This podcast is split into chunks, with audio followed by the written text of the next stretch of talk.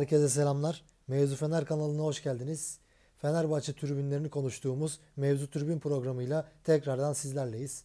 Her hafta Fenerbahçe tribünlerinden önemli isimlerle Fenerbahçe tribünlerini konuşacağız. Bu haftaki konuğumuz Fenerbahçe'nin en büyük tribün grubu olan Genç Fenerbahçelilerin sorumlusu sevgili Yücel Aslan. Yücel abi hoş geldin. Hoş geldin. Hoş bulduk Yiğit kardeşim sağ olasın. Abi katıldığın için çok teşekkür ederiz. Bizimle olduğun için, kabul ettiğin Ne için demek, konuşmayı. Ne demek, ne demek seve seve Fenerbahçe olunca sıkıntı yok.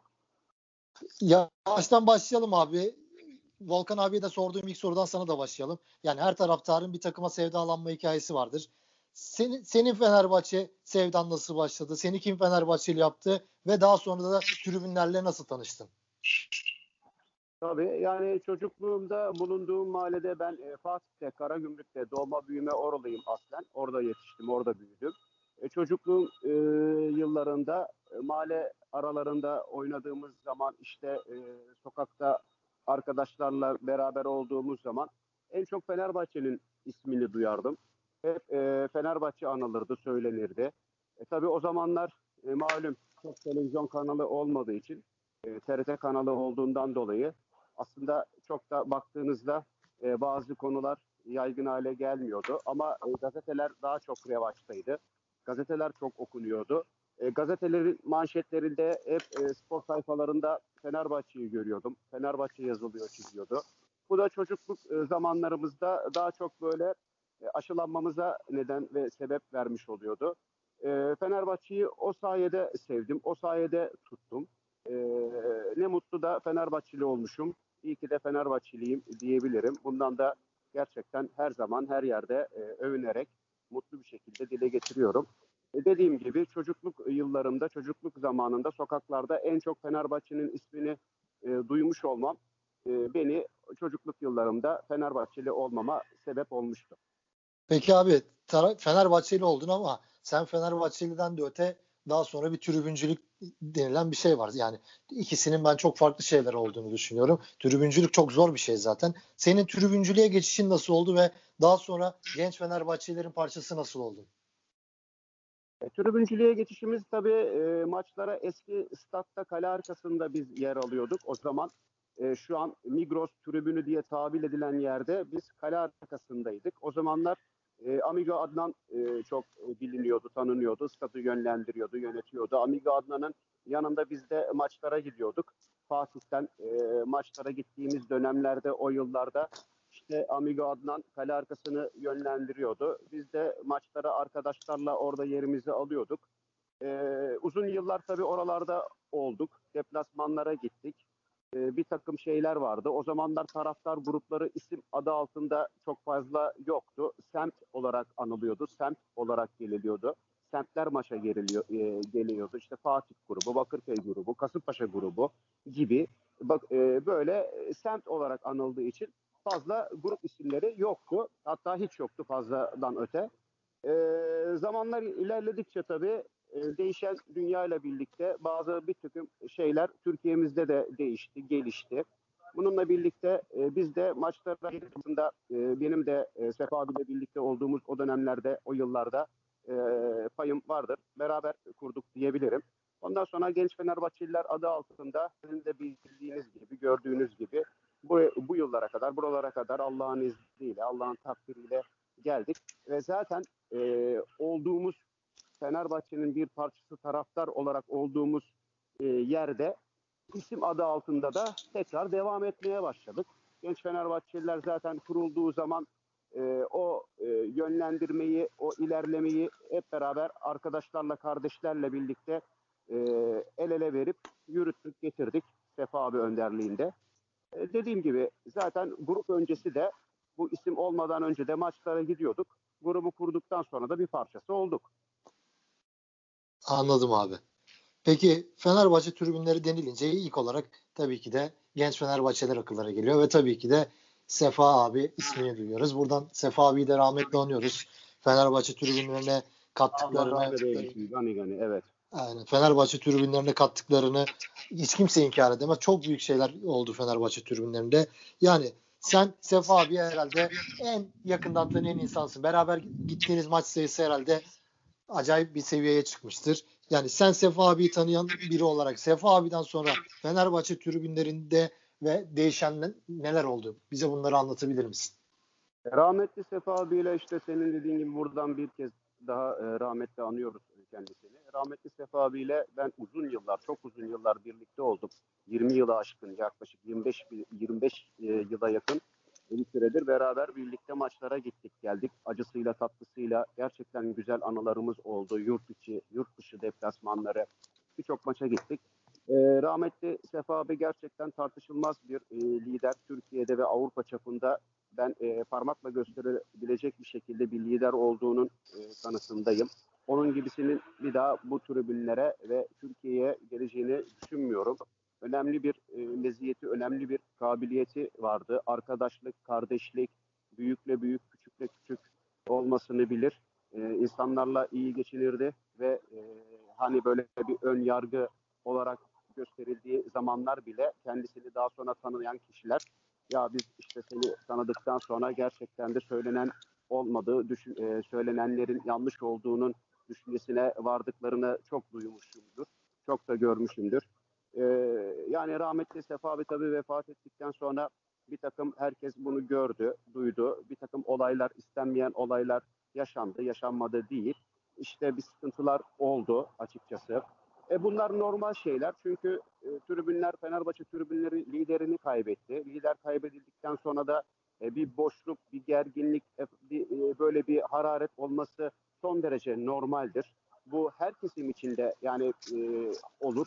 Lider e, e, vefat ettikten sonra bu gibi olan e, olaylar, çalkantılar yaşanabilir. Bunlar e, doğal olaylardır ama e, Sefa abi rahmetli olduktan sonra biz e, tribünleri yine arkadaşlarla, kardeşlerle, e, alt gruplarımızla, e, semtlerle, il ve ilçelerle, temsilciliklerimizle, yurt dışı e, temsilciliklerimle birlikte hep e, Sefa abinin adını, sancağını bize devretmiş olduğu o bayrağı devam ettirmek için elimizden gelen çabayı sarf ediyoruz, gösteriyoruz, sergiliyoruz. E, kendisini mümkün mertebe aratmamaya çalışıyoruz. Her ne kadar da e, bunu yapmaya çalışsak da tabii ki onun yeri de olmaz. O ayrı bir mesele. Biz elimizden geleni e, yapmaya devam edeceğiz Allah'ın izniyle. Allah bize sağlık, sıhhat verdiği sürece. Emanet e, bizdedir. Emaneti devam ettirmek bizdedir. Biz bu özveriyi gösteriyoruz. Göstermeye de devam edeceğiz. E, Sefa abinin her ne kadar e, yeri dolmasa da onun devretmiş olduğu, e, bize bırakmış olduğu emaneti devam ettirme, devam ettirmek bizim görevimizdir. Çünkü onun rahat uyuması, e, mekanının e, cennet olduğu kanaatiyle birlikte e, kendisinin gözünün arkada kalmayacağının biz rahatlık içinde bunu sergilemek zorunda olduğunu düşünüyoruz. Genç Fenerbahçeler dediğimiz gibi genç Fenerbahçeler sadece Fenerbahçe'nin değil Türkiye'nin en önemli taraftar oluşumları değil genel bir oluşum olarak yani bir örgüt diyebiliriz yani Fenerbahçe genç Fenerbahçeler çok yani tüm Türkiye'de temsilcilikleri var.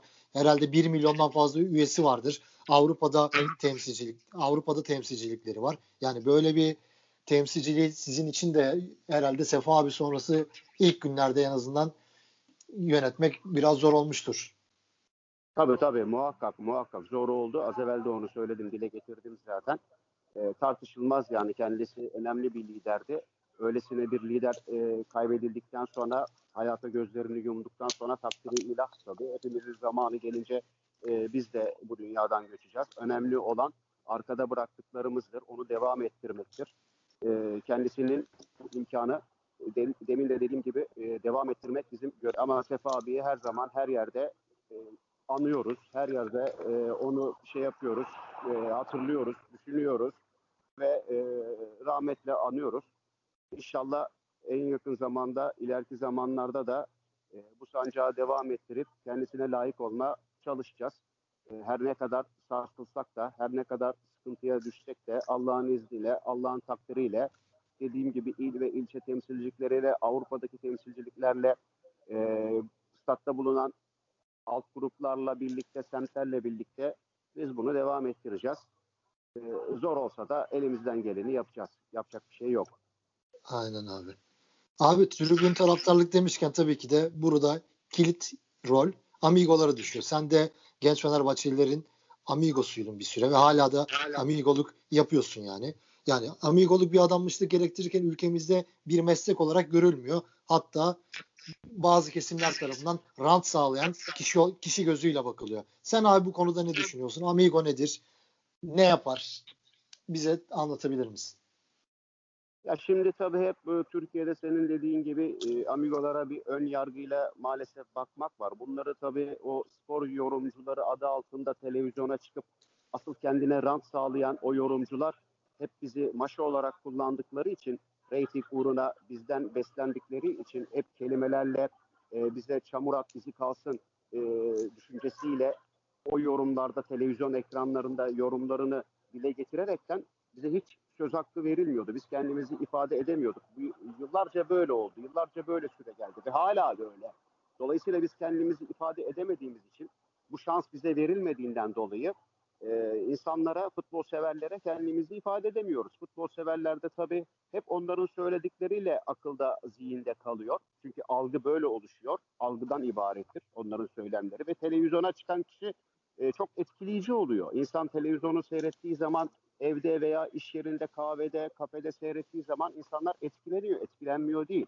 Ama o kişinin söylediklerine karşı bize bir cevap hakkı doğuyor.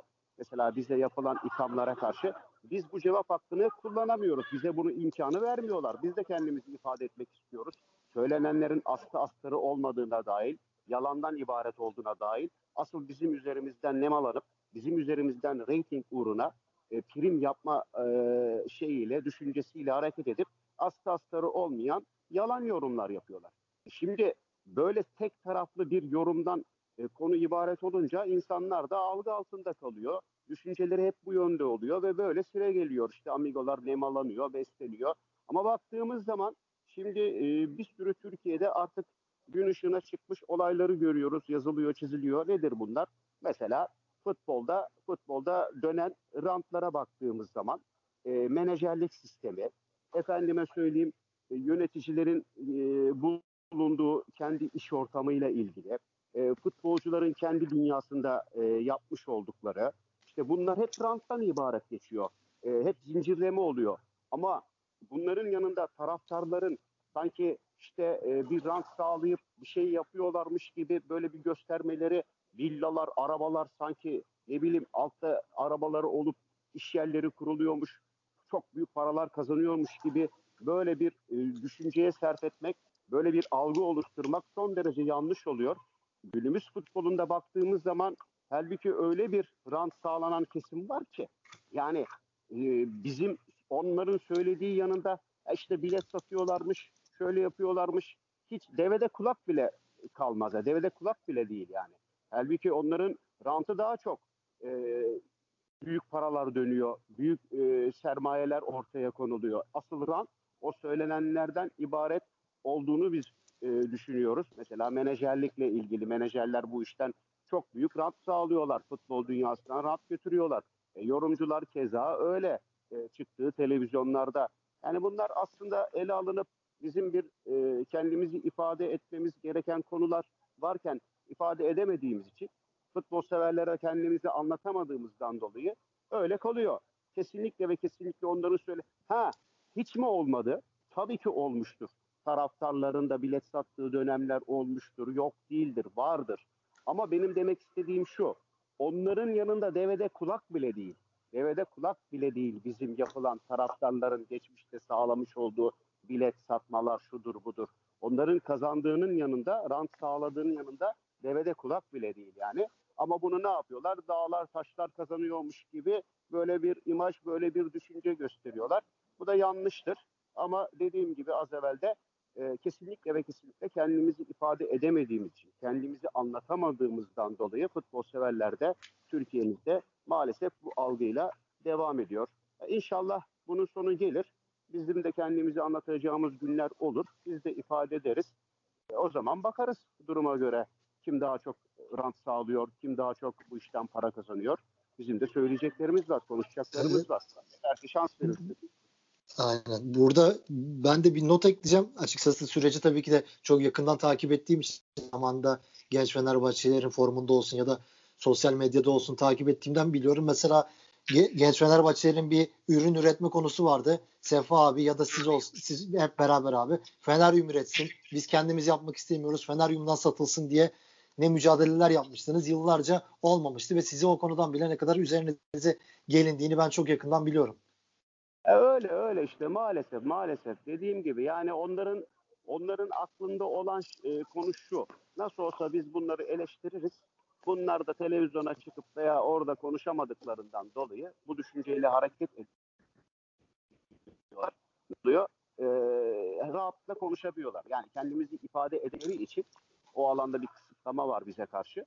E, onlar konuşuyorlar, konuşuyorlar.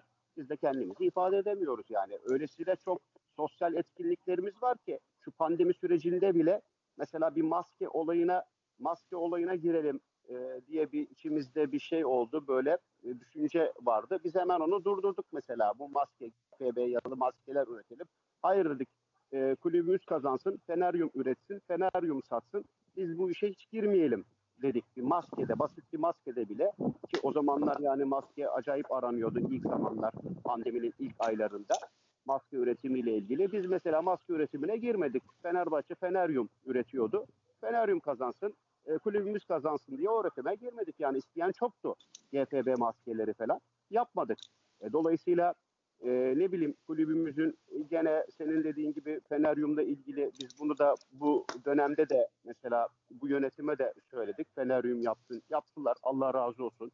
Bu yönetimimiz de e, Feneryum'da yaptı. E, yardımcı oldu. E, oraya da gene e, şey yap katkımız oldu Feneryum üretimiyle. E, biz bunları yapıyoruz ama dediğim gibi ifade edemiyoruz Yiğit kardeşim. Bunları evet. anlatamıyoruz. Anlatma alanımız yok. Geniş değil. Oradaki şeyimiz bu. Bizim şanssızlığımız mı diyelim artık veya önümüze taş mı konuluyor diyelim. Bu. Mesele bu yani. Evet. Peki Fenerbahçe'nin en önemli tribün grubu olmak genç Fenerbahçelilere avantajlar getirirken dezavantajlar da getiriyor. Özellikle imaj konusundan bahsetmek istiyorum. Tribünde veya sokakta yaşanan herhangi bir kavga veya tartışmanın sonu kesin genç Fenerbahçeliler yapmıştır diyerek bitiyor. Bu imaj sorununda genç Fenerbahçeliler olarak biz de şuralarda yanlış yaptık diye öz eleştiri yapsan neler söylersin abi? Ya şimdi adın çıkmış yüze inmez 99'a diye bir laf vardır. Bu her kesimde böyledir. Sanat dünyasında da işte e, yani ünlü olmanın getirileri de vardır, götürüleri de vardır. Ünlü olmanın işte zararları, dezavantajları da vardır. Bunlar herkesinde. Yani futbol dünyası, futbolcu, ünlüler, sanat dünyası, sanatçılar işte bunların da kendilerine göre dezavantajları olduğu gibi işte futbolda da taraftarlık adı altında da e, ünlü taraftar grubu olmanın vermiş olduğu dezavantajları oluyor. Olmuyor değil. E şimdi hal böyle olunca tabii insanlar ne oluyor? Her şey e, sana mal ediliyor. Sendenmiş gibi biliniyor. E, biz öz eleştiri yapmamız gereken konular tabii ki e, var, yok değil. Biz zaten yani sütten çıkmış ak kaşık olarak kendimizi hiçbir zaman görmedik. Her zaman özverili davrandık, mütevazi davrandık. Ama bu özveriyi ve mütevaziliğimizi de anlatamadığımız için, insanlara bunu söyleyemediğimizden, e, kafalarına yer edemediğimiz için, bu şans ve imkanı bulamadığımızdan dolayı e, mütevaziliğimizi ve öz eleştiriyi de anlatamıyoruz. Yani demiyoruz ki bizde hiç hata yok. Tabii ki var. Yok değil. Öz eleştiri de yaptık yaptığımız zamanlar oldu. Ama her zamanda hep olup biteni GFB'ye mal etmek bundandır demek de bu da yanlış. Bunlar da bizi çok üzdü, çok yaraladı. E bunun yaptığı, bunun yanında yapmış olduğumuz birçok güzellikler var, birçok iyilikler var, birçok hayırseverlik var, birçok taraftarlık adı altında barıştırmalar var, kaynaşma var, birleşme var. E yani e, bu gibi konular da var, yok değil.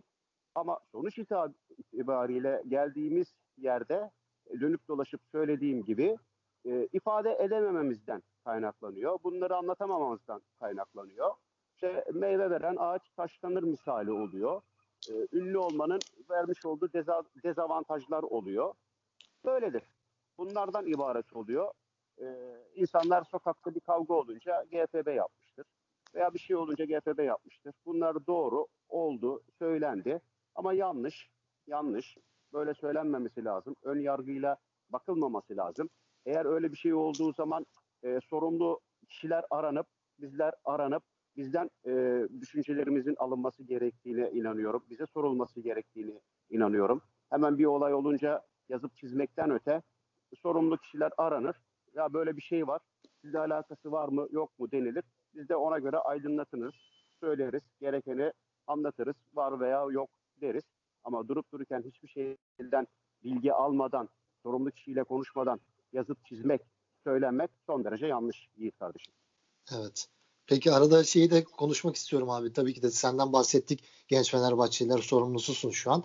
Bunun yanında da bir tabii bir Cem Gölbaşı var. Fenerbahçe genç Fenerbahçelerin şu an seninle beraber yönetiminde olan kişi diyebiliriz yani. Cem Gölbaşı hakkında neler söyleyeceksin sen? O kardeşim kardeşim e, sağ olsun özveriyle o da e, rahmetli Sefa abimizin yanındaydı zaten. E, Sefa abimizin devretmiş olduğu, sağlamış olduğu bu e, imkanları e, devam ettirmek için o da özverili yaklaşıyor. E, e, gerçekten e, gençlere örnek oluyor. Gençlerin başında Sefa abimizin davasını yürütüyor. O da bizimle birlikte dediğin gibi benimle birlikte e, genç Fenerbahçeler için varını yoğunu koyuyor. E, Cem Gölbaşı da kardeşimiz sağ olsun bu konuda özverili bütün şeyini harcıyor yani enerjisini. Anladım abi. Bir de genç Fenerbahçelere ilgili merak edilen konulardan biri de mesela bilet satışı. Yani şu an tabii ki de Pasolik'ten dolayı herkes biletini kendi alıyor ama yani bu kadar temsilciliği olan Avrupa temsilcilikleri olan bir oluşumda acaba bilet satışı bir dernek yapısı içinde mi devam ediyor? Siz mi alıyorsunuz biletleri? Üyelerinize nasıl dağıtıyorsunuz veya kombine alım sürecinde nasıl oluyor? O sezon başı işte çıkan kombineleri herkes kendi alıyor. Herkes kendi temin ediyor. Deplasmana çıkan biletler de zaten internet üzerinden e, satışa sunuluyor. Herkes kendi alıyor biletlerini ve sezon başı e, kendi stadımızda oynadığımız kombineler alınıyor. Deplasmana da internet üzerinden çıkan biletler e, alınıyor veya kulübün e, ayırmış olduğu e, biletler e, taraftar gruplarına ayırmış olduğu, bütün taraftar gruplarına ayırmış olduğu e, biletler gene e, fiyatı e, itibariyle bedeli karşılığında alınıyor, temin ediliyor. Peki bu konudan sonra da diğer soruya geçecek olursak tribün grupları ile yönetimler her zaman dirsek teması içinde olmuştur. Hatta Aziz Yıldırım'ın ilk seçildiği gün Galatasaray deplasmanı vardı ve yeni başkan Aziz Yıldırım tribünde hediye dağıtmıştı diye hatırlıyorum ben. Özellikle başkanın son dönemlerinde de genç Fenerbahçelilerle ve Sefa abiyle özellikle kişisel hesaplaşmalarını biliyoruz. Yani süreç nasıl başladı genç Fenerbahçeliler ile yönetim ilişkileri nasıl devam etti, neler değişti? Bu 20 senede özellikle neler yaşandı? Ya şimdi Yiğit kardeşim yani aslında o konulara o konulara artık bence bilmiyorum. Çok fazla girmenin de yani e, bir şey kazandıracağını açıkçası düşünmüyorum. Çok yaşanmadı değil. İnsanlar Fenerbahçeli taraftarlar veya Türkiye'deki futbol severler, taraftarlar bunları gördü, duydular, okudular. E, bunlar hoş olmayan görüntülerdi açıkçası. Tekrar tekrar bunları e, aslında baktığınızda olmaması gereken yani yanlış tutum içerisinde olunan bir davranış. Yönetimin bir başkanın kendi taraflarıyla zıt düşmesi, ters düşmesi son derece, son derece, son derece yanlış bir konudur. Her taraftar kendi kulübü menfaati için hareket eder. E, gönül vermiş olduğu renklerin işte e, sarı lacivert renklerimizin şampiyon olması için biz ter dökeriz e, tribün futbolcular sahada, e, yönetimde, e, masada başında. Yani herkes Fenerbahçe için zincirin e, yönetimin tutması ya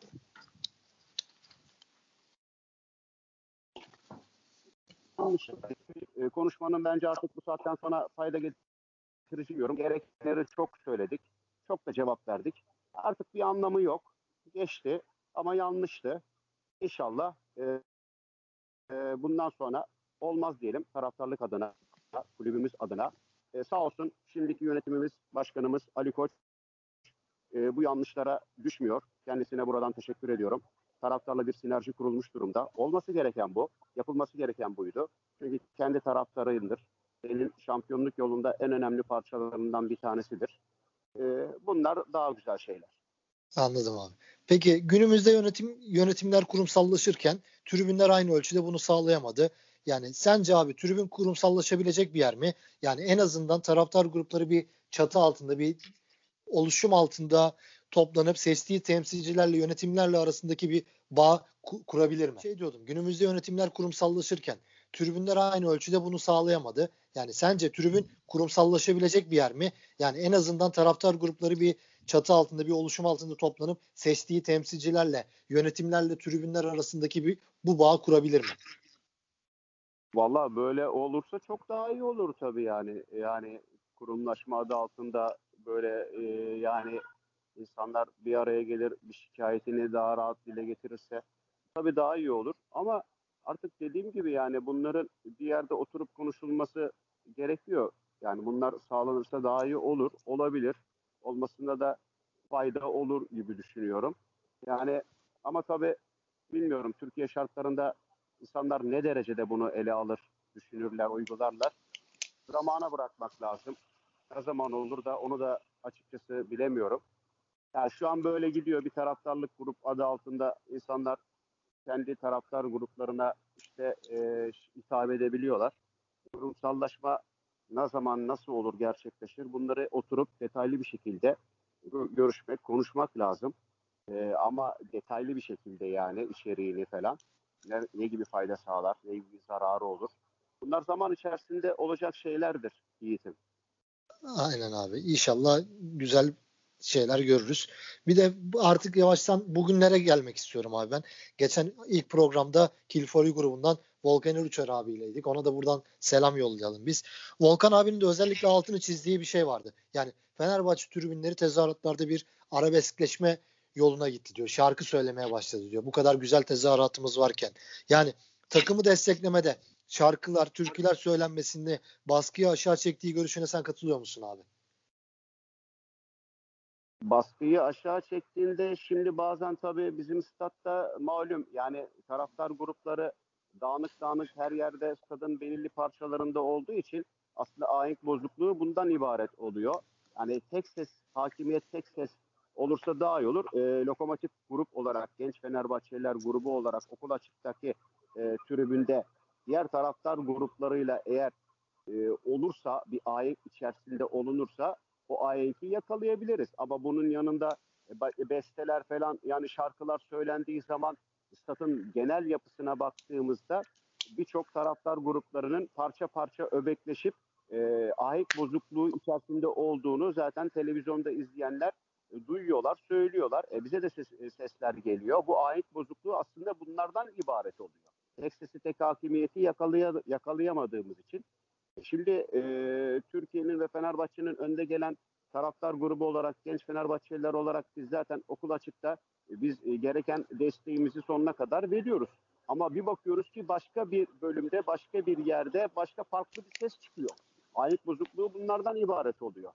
Tek ses, tek takibiyet olursa bizim nezdimizde e, daha güzel o hainki yakalarız diye düşünüyorum.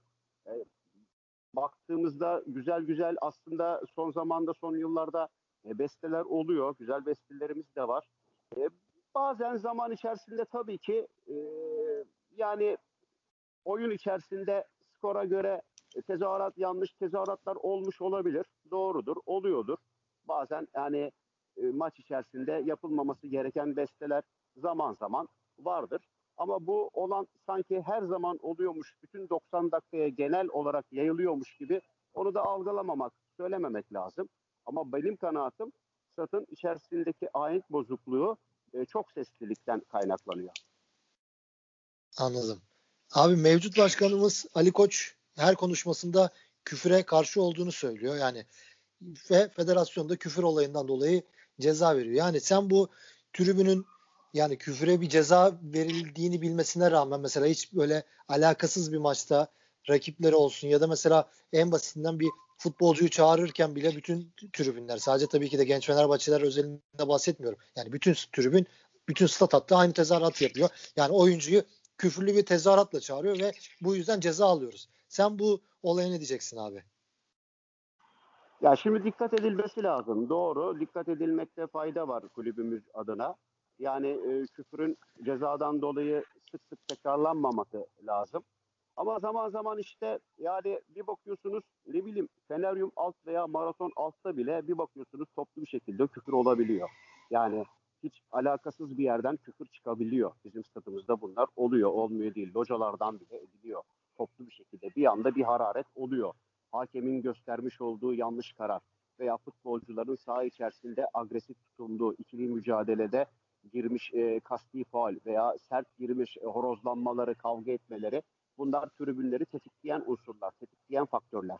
E, burada bile baktığımızda işte etki tepki meselesi etkiden de tepki doğuyor. Yani e, tribünün stadın farklı bir yerinde bile hiç e, fark etmeyeceğiniz, hiç aklınıza gelmeyeceğiniz bir yerde bile e, toplu bir şekilde küfür olabiliyor. Tabii ki olmamasında fayda var.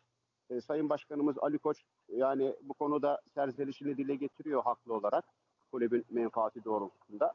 E, daha dikkatli olması gerekir bütün taraftarların.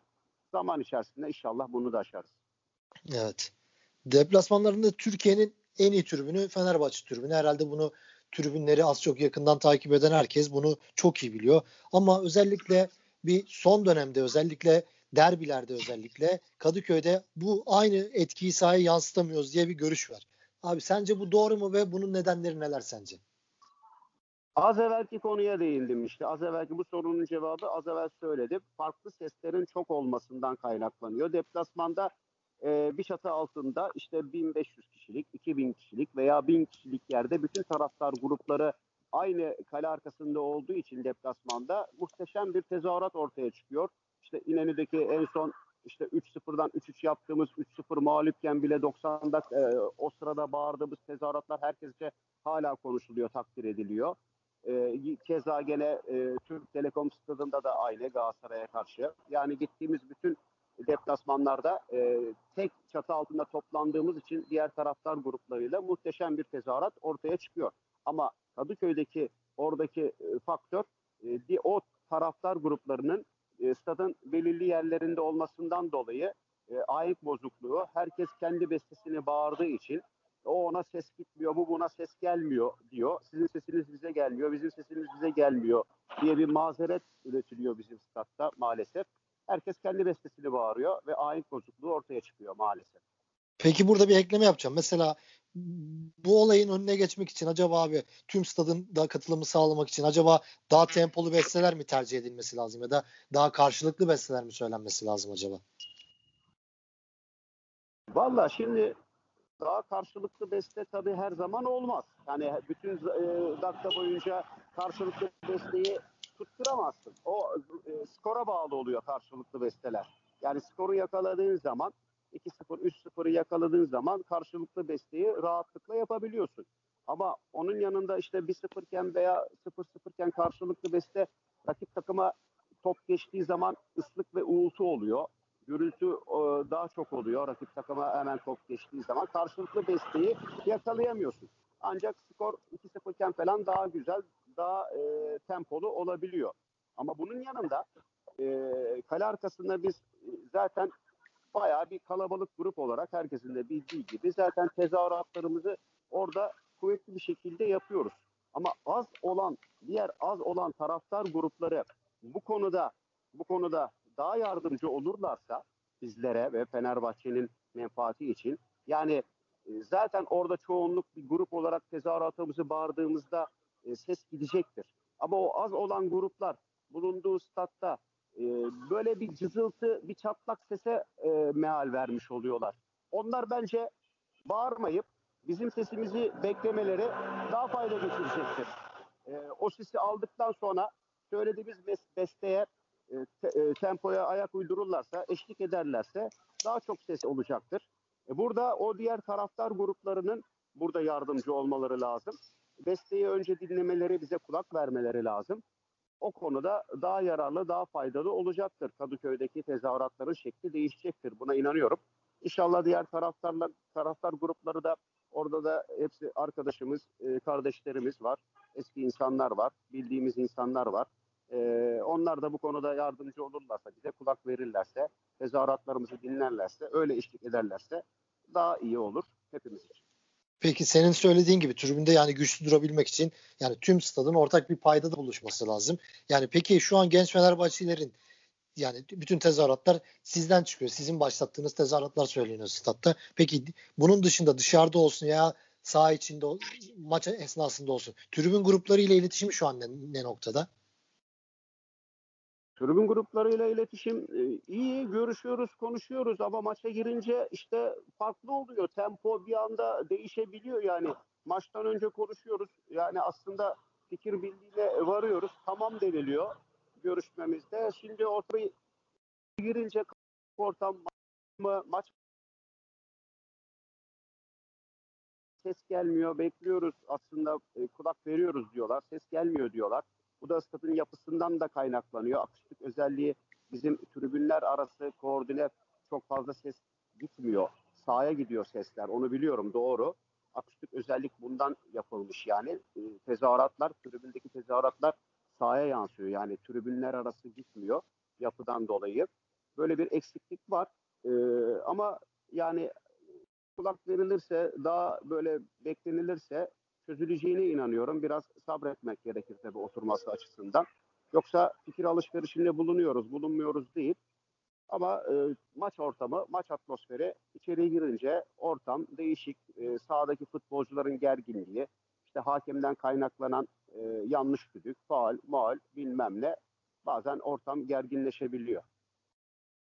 Peki şeyi de sormak istiyorum. Zaten azıcık konuştuk bu bilet deplasman özellikle deplasman biletleri. Yani benim burada şahsi olarak düşüncem yani Fenerbahçe'nin bir herhangi bir şehre gittiği zaman o şehirde de bilet satılması gerektiğini düşünüyorum. Ben sonuçta o şehirdeki Fenerbahçeliler Fenerbahçe'yi senede bir kere görme şansları var ve onlar son dönemde bilet bulma şansını elde edemiyorlar. Çünkü biletler daha çok kulüpten açıkçası dağıtılıyor. Yani Pasolig'in sitesinden bile bilet almak zor oluyor. Yani genç Fenerbahçeler bu noktada hatta birkaç tane açıklamasını da hatırlıyorum ben. Yani bu bilet satışı noktasında sen ne düşünüyorsun abi? Nasıl olmalı? Ne yol izlenmeli? Anadolu'daki yani imkan veriliyor. Yüzde beşte stat kapasitesinden dolayı sana 700 kişi 800 kişilik bir yer düşüyor yani. E, bunun bir bölümünü internetten kulüp satmak zorunda, e, e, satışa çıkartmak zorunda. E, diğer kalanları da işte taraftar gruplarına, kongre üyelerine, Fenerbahçe derneklerine dağıttığı için aslında elde çok da fazla bilet imkanı kalmıyor. Stat kapasitesinin yüzde beş imkanından dolayı. E, dolayısıyla tabii e, gittiğimiz ilde atıyorum işte e, bir Ankara'da veya Konya'da deplasmanda maç yaptığımız zaman Konya GFB olarak tabii öncülük biz veriyoruz. Elimizden geldiğince oradaki kardeşlerimize, yakın il ve ilçe temsilcilerine biz yardımcı oluyoruz. O bilet dağıtımına öncelik veriyoruz. Ama e, oradaki insanların tabii Fenerbahçe'yi senede bir kere görmesinden dolayı daha çok önem vermek gerekebilir. Ama e, şartlar buna engel oluyor. Şartlar buna müsaade etmiyor. Dediğim gibi stat kapasitesinin yüzde beş olması, e, Fenerbahçe kulübünün kendi doğrultusunda onların da işte kongre üyelerine, Fenerbahçe derneklerine, e, Fenerbahçe taraftar gruplarına bilet dağıtmasından dolayı elde hiçbir şey kalmıyor.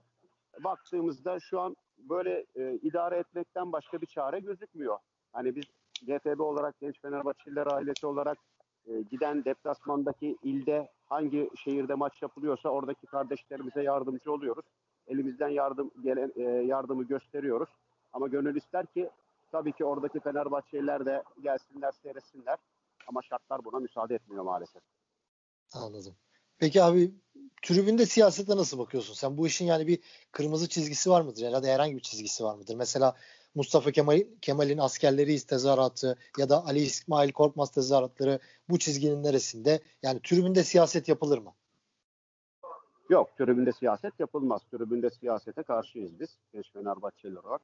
Yani son derece yanlıştır. İş tehlikeli boyutlara gider. Herkesin gönül vermiş olduğu renkleri desteklemesi, o yönde e, kulübüne bağlı olması daha e, şeydir, fayda getirir. E, bizler de Fenerbahçe olarak zaten elimizden geldiğince bunların olmaması için biz DFB ailesi olarak mücadele ediyoruz. E, tezahüratlar oluyor, olmuyor değil. Senin de dediğin gibi Ali İsmail Korkmaz olsun, Mustafa Kemal'in askerleri olsun bu gibi sloganlar atılıyor. E, ama daha dikkatli olunması lazım.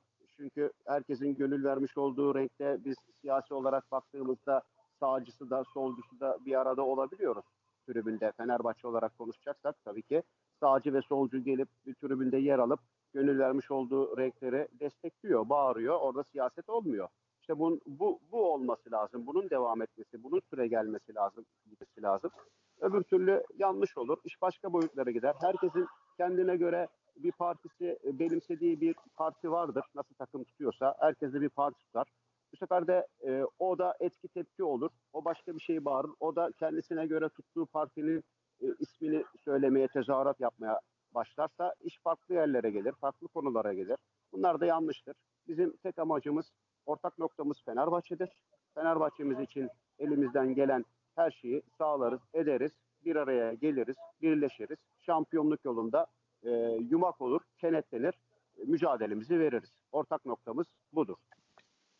Peki bu, bu soruyu da geçtikten sonra ben şeyden bahsetmek istiyorum abi. Marsilya maçı mesela ve daha doğrusu o sezon oynadığımız iç sahada Avrupa Ligi maçları. Yani Alex'in son maçı diye hatırlanır mesela Marsilya maçı ama tribünde acayip bir meşale şov vardı ve tribün performansımız çok iyiydi yani. Bize o günü biraz anlatır mısın? Mesela o gün yakılan meşalelerin hiçbiri mesela sahaya da atılmadı ayrıca. Bunu da konuşmak istiyorum. Yani normal bir lig maçında olsa o meşaleler sahaya atılır mıydı? Yani olabilirdi. Belki atılabilirdi. Doğru söylüyorsun. Şu an bilemiyorum yani o anki atmosferi yani atılır mı atılmaz mı? Atılabilir. Olabilirdi. Tabii Marsilya maçında muhteşem görüntüler oldu. Meşale yandı. Yani e, dediğin gibi hiç meşaleler atılmadı. Güzel görüntüler oldu. Böyle güzel görüntüler oluyor. Meşale aslında tribünlerin bir parçası. Renkli bir parçası. Hatta bunları e, jenerik olarak televizyonlar hep gösterirler meşaleyi. Ama karşı olduklarında sonra söylerler e, yorum yaparlar. Fakat jenerik olarak o meşaleli tribün atmosferini gösterirler. Onu da anlamış değilim. Yani bilmiyorum. Geçmişte de buna benzer e, bir İnönü'de bizim bir muhteşem bir e, meşale şovumuz vardı. Güyümereş maçında yaktığımız meşaleler vardı. İnönü sınırında oynanmıştı. Orada da mesela çok e, inanılmaz meşale yanmıştı. E, tribünün bir parçası, taraftarın bir parçası, renkli güzel görüntüler olması bir parçasıdır tabii ki sahaya atılmaması şartıyla e, bu güzel görüntüler olsa daha iyi olur. Daha bir futbol e, canlanır diye düşünüyorum ben bir taraftar olarak. O anları özlüyorum açıkçası. İnşallah o günler gelir diye temennisiyle İnşallah. olalım hep beraber. Peki bir şey sormak istiyorum. Genç Fenerbahçeliler genelde üst tribünlerde bulunuyor. Sence sahaya etki yapması açısından ya da bir de görsellik açısından alt katta olması düşünülemez mi hiçbir zaman? Biz bunu denedik. E, Migros kale arkasındaydık o zaman. Alta Sefa abiyle bir karar aldık o zaman. İşte dedik ki bir alta geçelim ne olur sesimiz daha mı iyi gider diye. Altta bir iki maç denedik. Denemedik değil. Deneme yanılma yöntemiyle denedik. Olmadı. Ee, dediğim gibi akustik özellikten dolayı stadın yapısı buna elverişli değil. Birkaç maç Migros kale arkasında olduğumuz o dönemlerde biz genç Fenerbahçeliler ailesi olarak e, ilk olarak Migros Kale arkasındaydık çünkü. Daha sonra e, maraton ve maratondan da şeye geçtik, okul aşağı geçtik. Migros Kale arkasındayken işte rahmetli Sefa ile birlikte e, alt tribüne geçtik. Tezahüratları orada yaptık. Fakat dediğim gibi olmadı. Bir boşluk oldu. O havayı yakalayamadık. Bu da bizden kaynaklanan bir şey değil. Statın yapısından kaynaklanan bir durum. Öyle e, akustik özelliği bu şekilde elverişli olmadığından dolayı olmuyor. Alt tarafta olmuyor maalesef. Peki genç Fenerbahçeliler için de yıllar yıllar önce daha çok vardı diye ben öyle hatırlıyorum en azından. GFB Angels vardı yani kadın üyeleriniz sizin. Yani şu dönemde genç Fenerbahçeliler içindeki kadın üyelik konumu nedir acaba? Var devam ediyor. Tekrardan bir yapılanma, tekrardan bir araya geldiler. Tekrardan canlandırdılar. Orada e, Elif kardeşimizin önderliğinde sağ olsun o da yıllardır bizimle birlikte hareket ediyor. Tekrardan özverisini gösterdi. Rahmetli Sefa abiden sonra o da yardımcı oluyor. E, kadın ve kız arkadaşlar, kardeşler bir araya geldiler. GFB Avengers tekrardan oluşumu sağladılar. E, birlikteyiz. Beraber bizim okul açık tribünde veya e, deplasman temsilcilerle birlikte geliyorlar. Maçlara başladılar yani. Anladım. Peki artık abi son sorulara gelmek istiyorum yani. Senin en unutamadığın maç abi skor olarak ya da tribün olarak nedir abi? En unutamadığım maç skor olarak Ee, şimdi tabii ki 96 yılında bizzat kendim de orada olduğum için Trabzon maçı, deplasman, Oğuz Aykut maçı, e, şampiyon olduğumuz sene 2 birlik maç. Avni Aker, eski, eski Avni Aker. 96 yılında tabii 51 otobüs gittiğimizde ben de oradaydım tribünde. Yerimi almıştım Allah'ın izniyle. Ne mutlu ki o anları yaşadım, gördüm. Unutamadığım maçlardan bir tanesi skor olarak odur. Yani e, şampiyon olduk sonuç itibariyle. Yani büyük bir anıdır benim için baktığınızda. E, yani onun yanında tabii gene bir Gaziantep maçı var Kadıköy'de 3-0'dan 4-3 maç. O da güzel bir e, şeydi, anıydı. Çünkü o sene de gene şampiyon olmuştuk. E, var yani bu gibi maçlar var. Yiğit. Peki senin abi yıllardır tabii maçlara geliyorsun. Unutamadığın anıların var mı? Bize anlatabileceğin şunu yaşamıştık deplasmanda ya da Avrupa maçında diyebileceğin bir anı var mı bize? Var var tabii ki var. Olmaz mı? E, işte biz şeye gitmiştik. E, Sırbistan'a, Partizan'a. O zaman Sırbistan vize uyguluyordu. Vize uygulaması vardı Sırbistan'a. Şimdilerde yok. Partizan maçı. E, biz İstanbul'dan, Türkiye'den sadece ve sadece buranın altını dikkatle çizelim. Yani iki kişiydik. Sefa abiyle ben. Türkiye'den. Sadece ve sadece iki kişi. Sefa abiyle ben. Sırbistan'a Partizan'a gittik. Oradan da e, Macaristan'dan ve iki kişi de Sırbistan'da okuyan öğrencilerle birlikte toplam yedi kişi olduk. Bize ayrılan 1200 kişilik tribün kale arkasında Fenerbahçe'ye 1200 kişilik kale arkası yer ayrılmıştı. Biz statın içinde 7 kişiydik. Yani baktığımızda yani benim için tabii ki mesela aslında hayrete düşüren bir konu ama bir bakıma da bir anı. Güzel bir anı. Tribünün içinde 7 kişi oluyorsun. Ee, ve iki kişi sadece Türkiye'den İstanbul'dan sen gidiyorsun. Bunun bir parçası olarak sen gidiyorsun. Tabii ki gönül isterdi ki o zaman o 1200 kişi dolsun. Türkiye'den de binlerce insan katılsın gelsin. Ama olmadı. Bilmiyorum neden olmadı. İnsanlar gelmedi Sırbistan'a, Partizan'a. Benim için o güzel bir e, oradaki baktığım zaman o için parçası olmak, o tribünde 7 kişiden birisi olmak benim için bir anıydı Partizan'a gittiğimizde. Sefa abiyle birlikte rahmetli. Ondan sonra orada maça e, içeriye girdiğimizde zaten e, yani Partizan taraftarları zaten anlatmama gerek yok. İnsanlar biliyor onların nasıl bir şey içinde olduğunu e, taraftarlık olarak. Yani e, oradaki o atmosferi gördüm, bizzat yaşadık. Bir anıydı. Hatta bize saldırılar da yapıldı tribünün içinde. Bayağı bir e, hararet oldu. İşte demir parmakları yıkıp atlayıp e, geçenler oldu tampon bölgeden. Bize saldırmak isteyenler oldu. E, böylesi bir e, durumla karşılaştık. Biliyorum işte yani bu benim için bir anıydı Yiğit kardeşim. Bunu söyleyebilirim. Maçlardan bir tanesi bu. E, tabii çok var. Yurt dışında da gene var anlatabileceğim. E, az evvel de dediğim gibi gene bir Trabzon maçı 96'daki. O da bir anı. Böyle maçlar var. Yiğit. Peki artık son kapatırken abi genç Fenerbahçeli üyelerine ya da Fenerbahçe taraftarlarına söylemek istediğim bir şey var mı? Ya da Fenerbahçe'mizle ilgili ya da tribünlerle ilgili son eklemek istediğim bir şeyler. Valla bu e, pandemi sürecinde aslında çok da söyleyeceğimiz ne olabilir ki? Çünkü maçlara gidemiyoruz. Tribünlerde yerimizi alamıyoruz. İnşallah bu salgın hastalık bir ana biter sağlıklı, sıhhatli bir şekilde Fenerbahçe'mize aşık olduğumuz renklere, sevdamıza e, kat, e, şey kavuşuruz. Sağlıklı, sıhhatli. Bütün temennimiz budur. Söyleyeceğim budur. Ve tekrardan genç Fenerbahçeliler ailesi olarak e, bir arada bir çatı altında toplanıp tribünde o kale arkasında e, deplasmanlarda Fenerbahçe'mize desteğimizi yerinde vermektir. En büyük arzumuz budur. İnşallah onu günleri görürüz. Sağlıklı, sıhhatli. Öncelikle sağlık. Sağlık olmadan bir şey olmaz. Söyleyeceğim bu pandemi sürecini, bu salgın hastalığı en iyi şekilde atlatarak e, Fenerbahçe'mize kavuşmak dileğiyle herkesi çok sevdiğimi, bütün Fenerbahçe taraftarlarıma e, sevgiler, saygılar sunuyoruz. Ve genç Fenerbahçeliler ailesi olarak da bu sene şampiyonluk yolunda birlik beraberlik içerisinde hareket etmeye e, herkesi davet ediyoruz. İnşallah bu sene o sene olur ve şampiyon oluruz. E, sezon sonunda şampiyonluk turu e, tribünler açılarak işte o şovu yerinde görme temennisiyle bütün herkese sağlık sıhhat diliyorum. Abi son kişisel bir soru soracağım merak ettiğim için. İki hafta önce bir olağanüstü pankart görmüştük. Marotal tribününe açılan. Yani kusursuz bir pankarttı. O pankartın akıbeti ne oldu? O stadın dışına ya da herhangi bir yere asılma şansı yok mu? Ya da maçlarda herhangi bir yere asılma şansı yok mu acaba?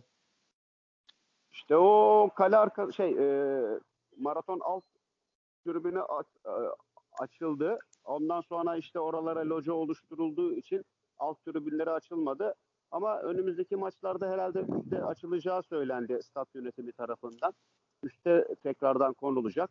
Bir de e, daha evvel yapmış olduğumuz işte futbolcuların e, ve başkanımızın resmiyle birlikte kale arkasında okul açıkta da üste konulmuştu. Bir tane daha pankartımız var. Evet. Onun, onunla birlikte e, üst tarafa herhalde açılacak.